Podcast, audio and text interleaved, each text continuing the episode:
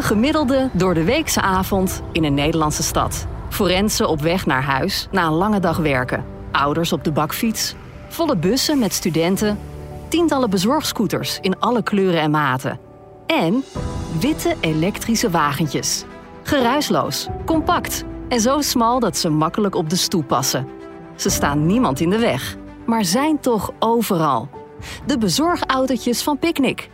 Inmiddels niet meer weg te denken uit het Nederlandse straatbeeld.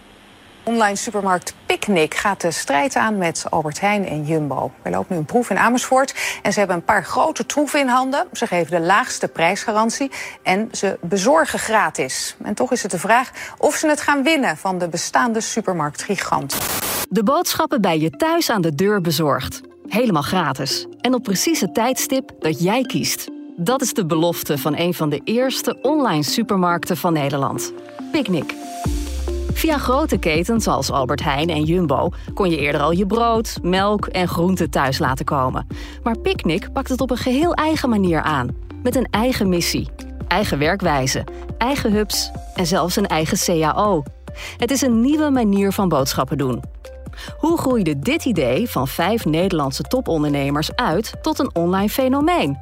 Met jaaromzetten die bijna tegen de miljard aanlopen. En dat niet alleen. Een fenomeen dat in 2021 600 miljoen aan investeringen binnenhaalde. Bij onder meer het bedrijf van Bill en Melinda Gates.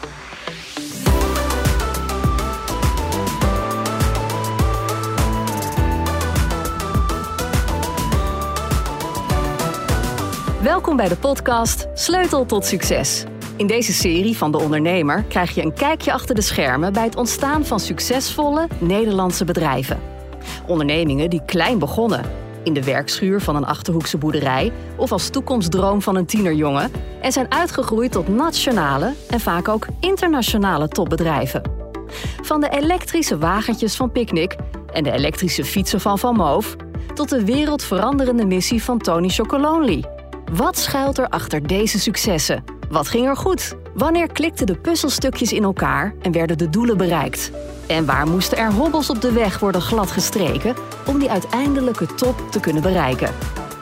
Ga mee op ontdekkingstocht en vind samen met mij, Hannelore Zwitserloot, die ene sleutel tot succes.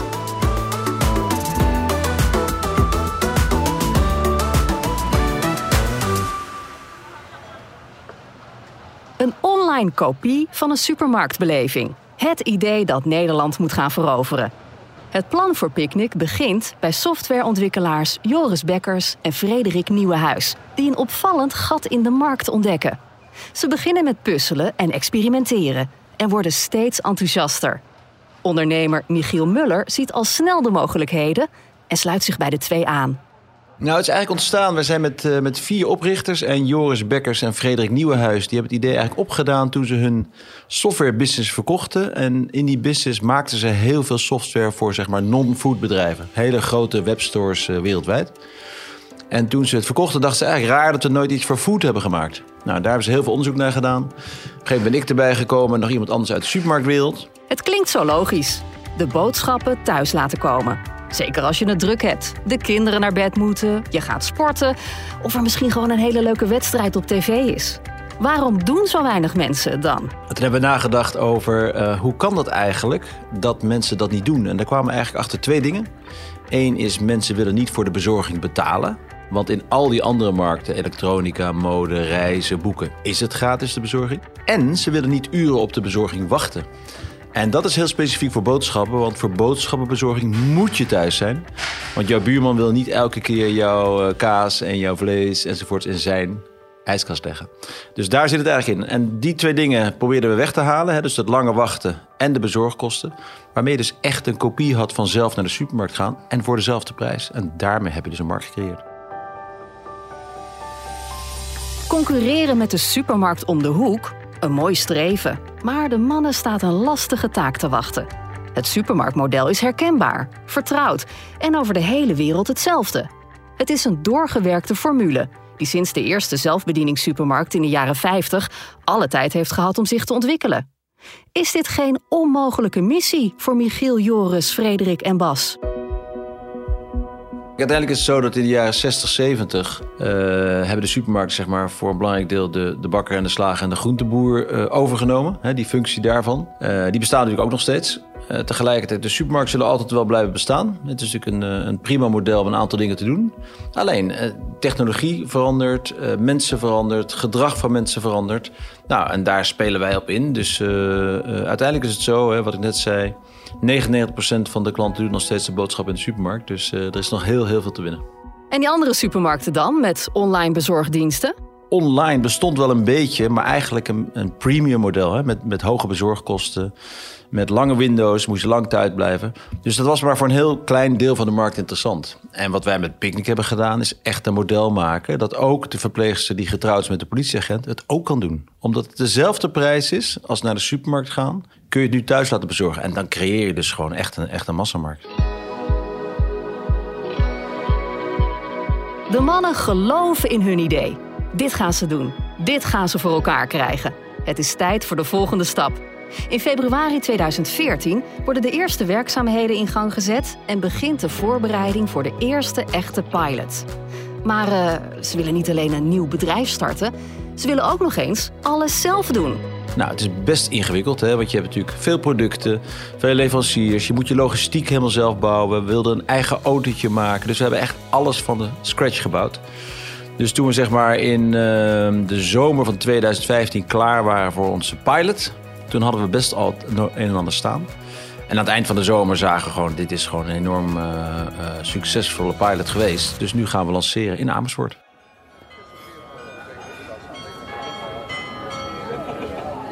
Amersfoort, het geografische centrale middelpunt van Nederland. De perfecte plek om een nieuw bedrijf te starten en de wereld te veroveren. In deze stad zoekt Picnic de eerste proefpersonen voor een nieuw, geheim concept. Gelukkig zijn Nederlanders wel van het soort die gewoon leuk vindt om nieuwe dingen te proberen. Dus dat hielp wel. Tegelijkertijd, ja, je komt daar aanlopen. We hadden daar uh, toen een geheime naam. Hè. We heten niet Picnic, maar we heet Sprinter. En we waren een beetje, natuurlijk een beetje een raar bedrijf wat niemand kende. En daar moest je dan aan een pilot mee gaan doen. Dus in het begin moet je natuurlijk wel wat bruggen over. Maar naarmate die pilot vorderde en meer mensen zich aansloten, zagen we gewoon dat enthousiasme van hé, hey, dat is eigenlijk wel fijn. Dus je komt elke woensdag bij mij voor de deur de boodschappen gratis langsbrengen. Nou, en dat was eigenlijk voor ons wel op een gegeven moment dat we dachten, hé, hey, wacht eens even. Dit kan wel eens heel groot worden als zoveel mensen, zeg maar in een fase dat we nog een beetje in de testfase zitten, al enthousiast zijn. Een vliegende start dus. De eerste klanten krijgen de opdracht om elke week te bestellen en alle ervaringen door te geven. Zo worden de eerste maanden de grootste kinderziektes uit het concept gehaald en gebruiken de ontwikkelaars de input om de app uit te breiden, aan te passen en te verbeteren. Langzamerhand wordt Amersfoort te klein. Picnic breidt uit, stad voor stad, als een olievlek over Nederland. De wachtlijsten voor de nieuwe steden zijn eindeloos. Maar deze eerste trouwe klanten, zijn die er nog steeds? Wij noemen dat eigenlijk een, een, natural subscription. En dat zie je ook heel mooi in de plaatjes die wij maken. Dus de mensen die in de pilot in Amersfoort zaten in de zomer van 2015, kopen nog steeds bij ons. En dat is het aardige wat we gezien hebben. Dus als mensen bij ons zeg maar vijf, zes keer besteld hebben, dat betekent dat ze de app begrijpen. Ze snappen hoe dat werkt met dat melkboerrondje wat wij rijden. Ze begrijpen de producten. Ze weten hoe, uh, hoe ons uh, product heet ten opzichte van een ander huismerkproduct wat ze misschien gewend zijn. Dus na die vijf, zes keer, dan gaan ze eigenlijk nooit meer weg. Een pilot kost ook geld natuurlijk. Zeker als je alles zelf wil maken. En met de inkomsten van de pilot wordt geen winst behaald. Waar halen ze het geld vandaan? Toen we zes jaar geleden startten, hadden we natuurlijk best wel een goed plan. We hebben ook bij het begin natuurlijk wat investeerders aan boord gekregen. Die overigens nog steeds aan boord zijn. Dat zijn eigenlijk Nederlandse familiefondsen. En over het algemeen moet je natuurlijk wel iets beloven voordat iemand jou uh, financiering geeft. En gelukkig zijn we altijd over die targets heen gegaan. En dat is tot op de dag van vandaag zo.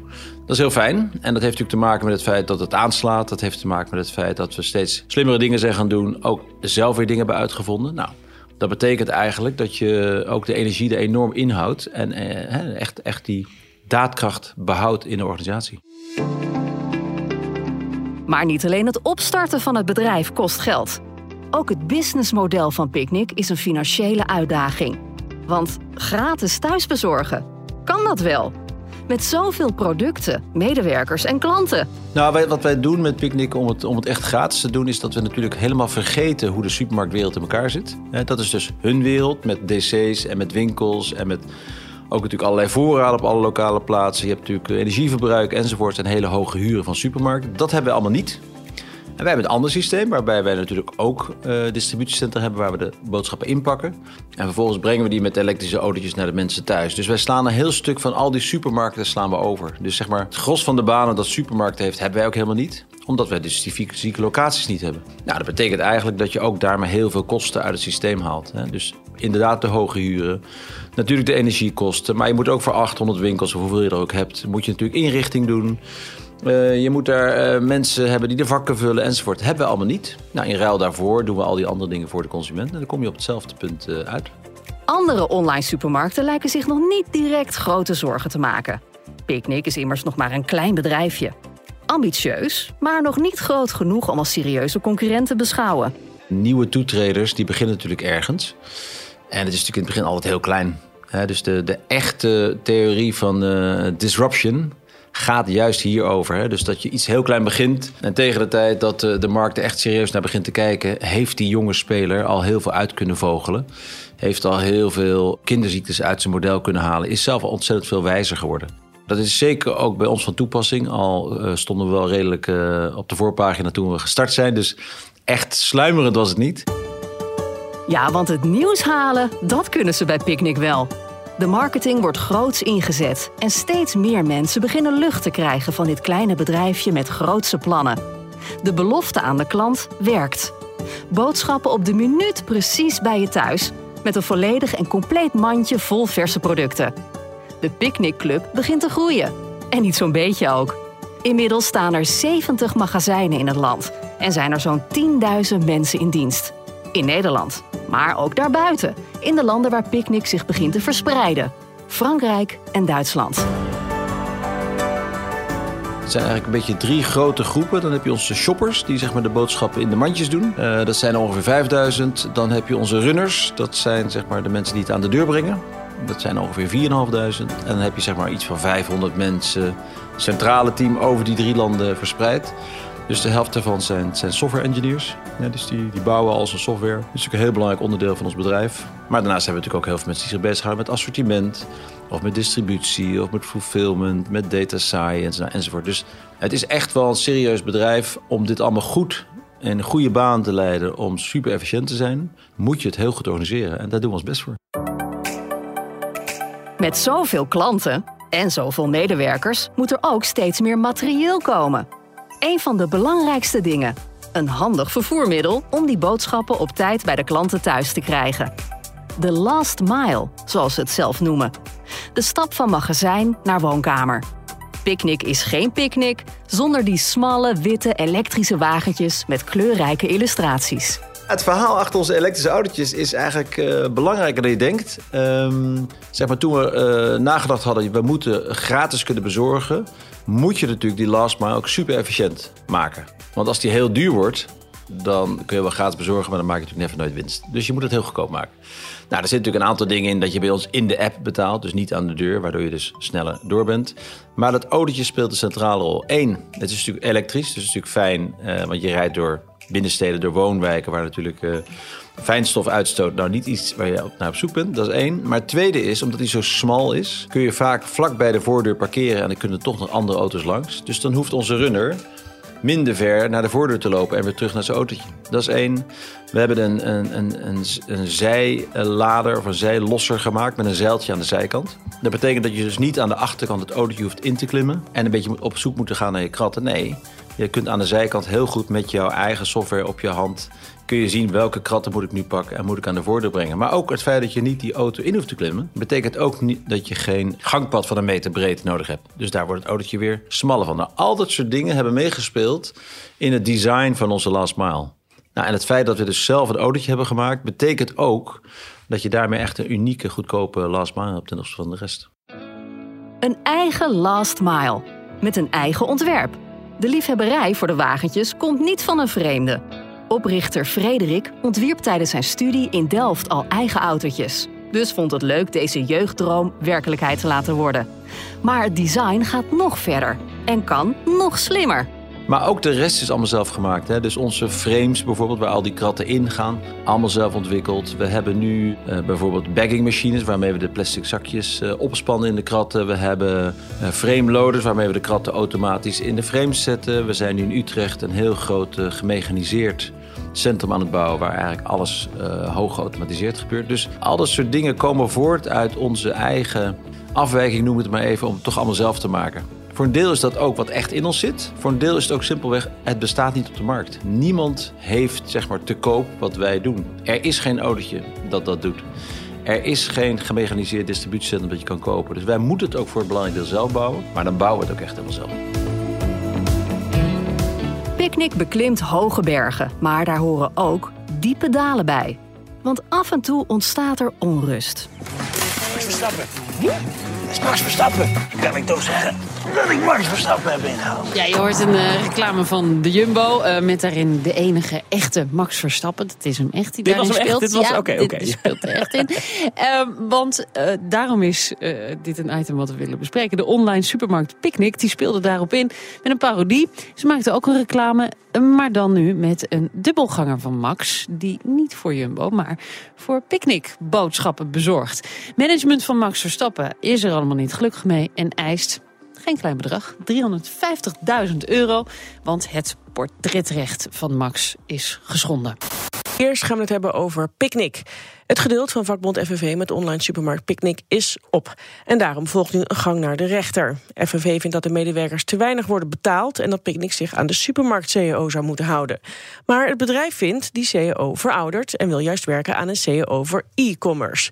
Marianne Jekkers is bestuurder bij FNV. Goedemiddag. Goedemiddag. Ja, die gang naar de rechter die draait erom dat u vindt dat Picnic onder de supermarkt-CEO moet vallen. Uh, waarom vindt u dat? Uh, omdat wij vinden dat Picnic een supermarkt is. En waar ligt die grens aan? Want zij zeggen zelf nou wij vallen er niet onder, want wij zijn helemaal geen supermarkt. Wij zijn een bezorgdienst. Als je kijkt naar een bedrijf als HelloFresh, valt dat ook onder de supermarkt-CEO? Die bezorgen dus pakketten ja, met maaltijden, die, die je dan ook zelf moet maken nog? Er is echt een onderscheid tussen, uh, tussen bezorgen, uh, bezorgdienst en een, uh, en een supermarkt. In een supermarkt staat heel duidelijk omschreven dat het een winkelinrichting moet zijn waarin verschillende producten te koop zijn. Ja. En dat is bij Picnic het geval. Hun, zij hebben een, een app waarin, je, waarin je dingen kunt kopen.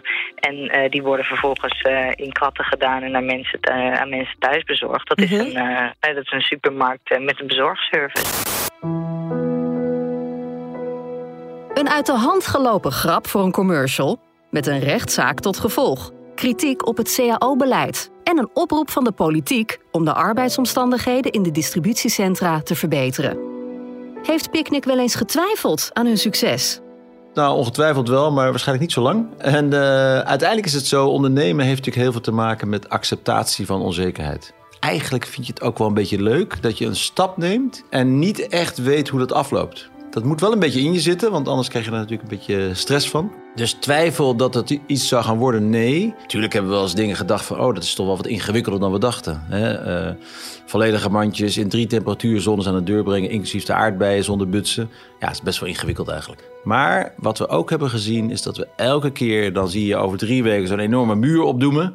en dan ben je drie weken verder en denk je, nou, valt eigenlijk wel mee. Dus het is toch de, de, dynamiek binnen het bedrijf. De mensen die we binnen hebben die op zoek zijn naar oplossingen en niet naar problemen. Zorgt er gewoon voor dat het ons altijd toch weer lukt om het, uh, om het voor elkaar te krijgen. Een bedrijf dat altijd in beweging is. Met als groot voordeel dat elke nieuwe wens, elke nieuwe wijziging en elke nieuwe ambitie direct kan worden toegepast en geperfectioneerd. In de eigen fabriek. The sky is the limit, lijkt wel. Nou, de bestaande wens van Picnic zijn uh, dat we nog heel veel verder willen. Dus de global domination, dat is ons eigenlijk, doel. Nee, maar het heeft heel veel te maken met... Er zijn met zoveel dingen nog bezig. Hè. Ik noem dan even de automatisering. We zijn natuurlijk vanaf het begin begonnen met een, een uh, supply chain te ontwerpen... die geen voedselverspilling heeft. Maar we zijn nu ook aan het kijken naar... kunnen we nog in die verpakkingen heel veel verbeteren. Dus alle verpakkingen die je ziet zijn gemaakt voor de supermarkt supply chain. Voor de fysieke winkels. Die zijn helemaal niet gemaakt voor de online wereld, voor de e-commerce wereld. Nou, daar is enorm veel te winnen. Verpakkingen kunnen anders, kunnen veel lichter. Alle omdozen kunnen eruit. Nou, daar zijn heel veel uh, mogelijkheden. Daarnaast zijn we natuurlijk bezig met uh, te kijken... kunnen we niet onze melkbrontje ook nog voor andere dingen inzetten. Hè? Dus, dus uh, binnensteden slippen natuurlijk dicht. Er zijn enorme vervoersbewegingen die wij al uit de, uit de, uit de wijken halen. Maar er zijn nog eindeloos veel mogelijkheden. We zijn bezig met ons eigen merk verder te ontwikkelen. Dus nee, er zijn nog ongelooflijk veel mogelijkheden om verder te gaan. Global Domination. Rijden er over vijf jaar ook elektrische wagentjes aan de andere kant van de wereld? Nou, voorlopig zijn we nog even met, uh, met de paar landen waar we nu zitten druk bezig. Maar we kijken natuurlijk wel naar andere landen. Uiteindelijk is het zo dat uh, wat wij doen bestaat nog nergens. Dus het is overal uh, nog echt heel erg een markt die nog relatief klein is. Hè. Toen we in 2018 in Duitsland begonnen, ging zeg maar 1% van de boodschappen online. Nou, dat is best wel een groot land trouwens. Dus daar is nog gigantisch veel potentie. Uh, toen we in Nederland begonnen in 2015 was ook maar 1% online. In Frankrijk waar we nu zijn begonnen is het iets meer online. Maar heel veel daarvan is uh, pick-up. Dus dan moet je het ophalen bij de supermarkt. Dus ons model zeg maar, en om dat op een hele verstandige manier doen... waar het gaat om een goede uh, consumentenpropositie. Hè, dus op tijd enzovoorts. Maar dan ook zonder verspilling in elektrische autootjes. Met mensen die in de buurt wonen. Nou, dat is wel iets wat, wat heel veel potentie heeft. En toch is die global domination stiekem al van start gegaan. Want in september 2021 komt Picnic weer in het nieuws. Maar dit keer met een zeer positief bericht. Eentje die de toekomst van Picnic voorlopig veilig stelt. Er is namelijk 600 miljoen euro aan investeringsgeld binnengehaald. Vier grote familiefondsen stoppen hun vertrouwen in de online supermarkt. Maar dat niet alleen. Het grootste deel komt van de Bill en Melinda Gates Foundation Trust. Ja, dus als je kijkt naar onze de, de stabiele operatie, zeg maar, als we morgen niet meer zouden groeien, zouden we winstgevend zijn. Maar we zijn natuurlijk continu bezig met groeien. Sinds het begin zijn we eigenlijk elk jaar verdubbeld. En dat betekent, verdubbeling betekent meer infrastructuur bouwen. Dus je moet fulfillmentcentra bouwen. Daar hebben we vorig jaar of dit jaar twee van geopend. Uh, daar gaan de komend jaar weer twee open. Dus dat betekent eigenlijk dat je continu bezig bent om te investeren. En als je zo'n fulfillmentcentrum bouwt, dan zeg ik altijd maar... op dag één komt er één kratje uit met producten. Uh, en tegelijkertijd is dat ding natuurlijk gemaakt voor heel veel. Maar je moet wel vanaf dag één de huur betalen. Dus uiteindelijk betekent groei dat de kost uh, voor de baat uitgaat... dat je een beetje je winstgevendheid voor het geheel naar achter schuift. Maar onderliggend is elke bezorging is winstgevend. En dat is natuurlijk ook de reden dat wij uh, investeerders weten te vinden... die ook voor onze volgende fase weer meedoen. Van een kans in de supermarktwereld tot een winstgevend en innovatief bedrijf dat actief is in 130 steden in binnen- en buitenland. Wat is Michiel Mullers sleutel tot dit succes? Nou ja, als je een goed idee hebt. Ik word natuurlijk ook wel eens benaderd door mensen die zeggen van... joh, ik heb een heel goed idee. Zeg ik, nou, bel even op. En dan zeggen ze van, nou, ik heb een heel goed idee. Daar loop ik al zeven jaar mee rond. En ja, dan weet je eigenlijk al genoeg. Want als je natuurlijk een heel goed idee hebt en je loopt er zeven jaar mee rond, dan is misschien ondernemerschap een beetje een ingewikkelde route. Uh, dus het gaat er echt om, als je een goed idee hebt, ja, begin vanmiddag. En dat is ongelooflijk belangrijk. Hè? Hoe mooi de PowerPoint ook is, uiteindelijk is dat natuurlijk niks waard. Het gaat echt om de daadkracht, het proberen. En ik denk in, in jouw podcast zul je waarschijnlijk heel veel mensen spreken die uh, ook gezien hebben dat het beginnen is het belangrijkste. Want daarna volgen gewoon allerlei dingen. Er komen dingen bij die je niet voorzien hebt, die misschien tegenvallen. Maar er komen ook zeker heel veel dingen op je pad die je niet gezien had en die een enorme kans zijn. En kijk naar alle grote ondernemersverhalen. Het hangt van toeval aan elkaar. Uh, Airbnb is natuurlijk een schitterend verhaal. Hangt van één grote toeval aan elkaar vast, maar wel een heel groot bedrijf geworden. Omdat mensen gewoon begonnen zijn hebben hun beste ideeën, hun creativiteit ingebracht, hebben misschien geluisterd naar anderen. Een beetje mazzel gehad, maar dat krijg je vanzelf als je beweegt. Dus dat is uiteindelijk het ondernemen wat echt je verder brengt. Dit was de eerste aflevering van Sleutel tot Succes. Een podcastserie van De Ondernemer en Topcast Media. Met dank aan Michiel Muller voor zijn verhaal. In de volgende aflevering hoor je het inspirerende verhaal van de gebroeders Carlier, oprichters van elektrisch fietsenbedrijf Van Moof. Taco en Ties begonnen hun carrière in de werkplaats van hun ouders in de Achterhoek en bouwden hun bedrijf uit tot een internationaal duurzaam en innovatief merk. Tot dan en bedankt voor het luisteren.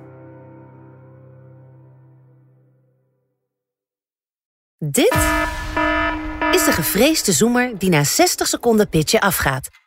Lukt het startende ondernemers om binnen deze tijd hun businessidee uit te leggen aan een vakkundige jury? Welkom op de stip. Ben je er klaar voor om jouw pitch te gaan geven? as ready as can be, ja. Ik ben er klaar voor. Denk het wel. Ik, Fabienne de Vries, neem jou mee in Droomstart. Die klok maakt je wel zenuwachtig. Een unieke podcastserie van De Ondernemer... waarin we ambitieuze Nederlanders volgen... bij het starten van hun eigen onderneming. Ik kan me niet voorstellen dat iemand hier komt... ik ben beter dan Google. Maar wat ik wel weet, is dat zij het niet doen. En jij bent erbij. Vanaf die eerste spannende pitch... tot aan de meest cruciale momenten van hun weg naar succes. Ik heb nooit geleerd om te zeggen van... eh, oh, ik ben het waard. Volg Droomstart in je favoriete podcast-app... en mis niets van dit unieke kijkje achter de schermen. Droomstart is een initiatief van De Ondernemer en podcastbureau As We Speak.